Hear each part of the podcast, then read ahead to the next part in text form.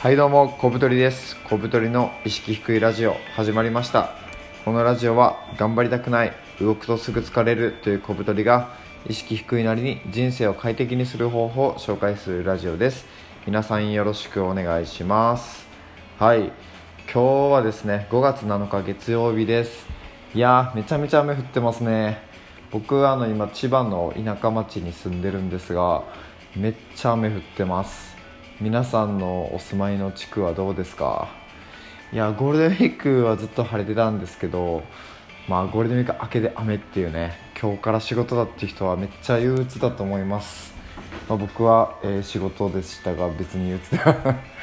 ないです。なぜなら、あのー、仕事場まで徒歩2分だからですね。雨の影響はあんまり受けないです。はい。でですね今回はどんな話をするかというとですね意識低い人こそミニマリストがおすすめということについて説明していきたいと思います。まずですねミニマリストって何だっていうリスナーの方もいらっしゃると思います。ミニマリストというのはですね、まあ、最小限のミニマルというのをまあ主義とする人ですね、まあ、具体的にはもう最小限のものだけ持って生活するっていう、まあ、必要以上のものは持たない。まあ、例えばですねあのブロガーさんでもミニマリストって結構多いんですけどすごい人はあの布団を持たないと。床で寝ても布団で寝ても睡眠の質が変わらないっていう研究結果が出てるから、まあ、布団なんていらないよって言って床で直で寝てる人とかいます、まあ、その方とかは結構極めてる人なんですけど、まあ、他にも基本物を増やしたくなくてまあ、スーツケース1個に入るぐらいしか持ってないとかいう人ってまあ結構多くてですね、まあ、余計なものを一切持たないっていうのがミニマリストの特徴ですね。で僕もあのミニマリストというのをですねどれぐらいかなあの2014年ぐらいに知りましてミニマ当時はあのミニマリストという言葉はそこまで流行ってなかったんですけどあの片付けコンサルタントのですねこんまりさんという方が近藤まりやったかな？マリーさんっていう方がいらっしゃるんですけどその人があの出版している「人生がときめくなんか魔法の片付け」みたいな本があるんですけどそれをですね読みましてなんか衝撃を受けてですねいや物を片、まあ、それは片付けるっていうことにフォーカスは出てたんですけどまあ捨てるということにも触れてまして物を捨てるのっていいことなんだなっていうのをその時思いましてですね。僕もその本を読んで以降は結構あのいらないもの捨てたりとかその時実家に住んでたんでやっぱもう物が溜まってるわけですよ。実家なんてスペース山ほどあるんで。でも自分の部屋とか自分のものに関してはあの捨てまくってですねかなりあの最小限のもので生活するようになりました。で実際生活してみるとですねめちゃめちゃ快適でで、まあ、その後ミニマリストっていうのが流行ってで僕も結構ミニマリストについていろいろ勉強したり本読んだりするようになって、まあ、自分の中でより物を少なくしたりとかあれこれは意外と物持っておいてもいいんじゃないかって思う分野とかも出てきたりしてですね、まあ、自分の中でこう生活に実際に落とし込んで、まあ、ミニマリズムやってるんですけど実際やってみてですねやっぱ意識低い人こそミニマリズムとかミニマリストになるべきなんじゃないかなと思っております、まあ、その理由はですね主に3つありまして1つ目が管理コストが減る。2つ目が迷う時間が減る。3つ目が価値観が明確になるという、まあ、この3つですね、まあ、なんで意識低い人にこうフォーカスを当てて言ってるかというとですねまあ僕自身意識が低くてですねなんかこう物よくなくしたりとかあと結構優柔不断でなんかこう悩んだりとかするんですよね。あとなんかこう基準がないとちょっとうまく決めれないとかっていうなんかそういうまあ意識低い系の人が持ってる悩みっていうのはこのミニマリズムとかミニマリストになることで結構解消できるんじゃないかなと思っております。ではでは1つずつ説明していきますね。まず1つ目管理コストが減るってことなんですけどまあ、ミニマリストになると余計なもの持たなくなります。例えばですね僕は、えっと、靴をもう2種類ぐらいしか持ってないんですね、まあ、サンダルとあと黒のスニーカーしか持ってなくてですね。であの靴まあ靴なくすことはないか。まあ自分が何を持ってるかっていうのをあの簡単に把握できるようになりますね。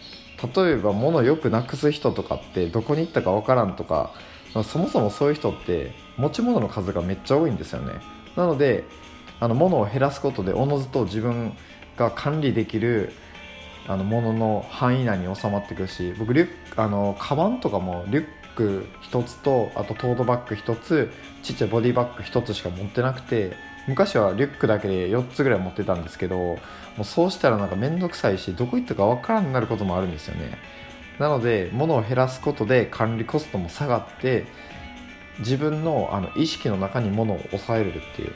なのでなんか新しいものを買う時とかもいや これ持ってるからいいわとかっていうふうに考えることができます、まあ、物よくなくす人とかは特におすすめですね。管理コスト減るので物なくさなくなりますそもそも。で2つ目、えー、迷う時間が減る。これどういうことかというとですね、まあ、ミニマリストの人ってあの1つの役割に対して持ってるものは1つっていうことが多いんですね。例えばあのペンシャーペンとかボールペンとかが家に何本もあるとかいう方いらっしゃいませんか？そういう人ってあの実際にペン使う時にあどれにしようとかって悩むじゃないですか。例えば書き心地がいいとかインクが乾きやすいからこっちとかっていう風にちょっと悩むと思うんですね。で人間ってあの決断するだけでエネルギーを使うのでやっぱその度にこう消耗していくわけですよ。でそういう時にミニマルなことを意識して例えばペンは1個しかないっていう人だったらもうそもそも迷うことがないんですよね。なので迷う時間が減って、まあ、消耗するエネルギーも減ると。で、まあ、ペンとかはあんま使わないっていう人でも例えば服とか靴とか、まあ、そういうものの選択肢をですねもう鼻から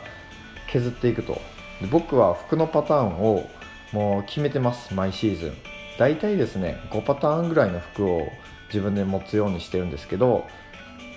まあ、朝これとこれ組み合わせようかなとかって悩むことがなくもう決められたパターンの服を毎日着るみたいな感じですね。まあ言ったら制服みたいな感じですよ。っていうのをやってると、まあ、迷う時間とか減りそして無駄なエネルギーを消耗しない。特に朝とかにどれ着ていこうかなってあの考えるのってめっちゃだるくないですか？僕なんか服の組み合わせとか考えるの結構好きなんですけどなんかその分こうなんか悩むというかエネルギー使ってるなっていうのが昔からあったんであの服の数とか減らしてめっちゃ楽になりましたね。はい。おすすめですこれ。で、え、っと3つ目がですね、まあ、価値観が明確になるってことですね。やっぱこう最小限のもので生活しようと思ったらやっぱこう取捨選択をすごいするようになるんですよ。僕だったら最近あの財布を捨てまして財布なくて生活できるのって自分でもちょっといまだに不思議なんですけどもう3ヶ月ぐらいいやもっとか。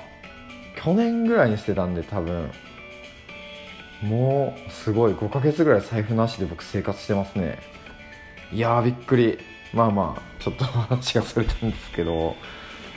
まあ取捨選択をするわけですよ。ミニマリストになると。でその時に何を考えるかというと自分の中でこう OK か NO かっていうのを毎回繰り返していくとどんどんどんどんなんかこう価値観とか基準っていうのが明確になっていくんですね。でその基準が明確になればなるほど何に自分が時間とお金を使えばいいのかっていうのが分かりますよね。で僕の場合は自分の幸福度を上げるものを持とうとかなんか自分の気に入らんものは捨ててしまおうっていうのを結構意識してて服とかでも着なくなったらもう容赦なく捨てます。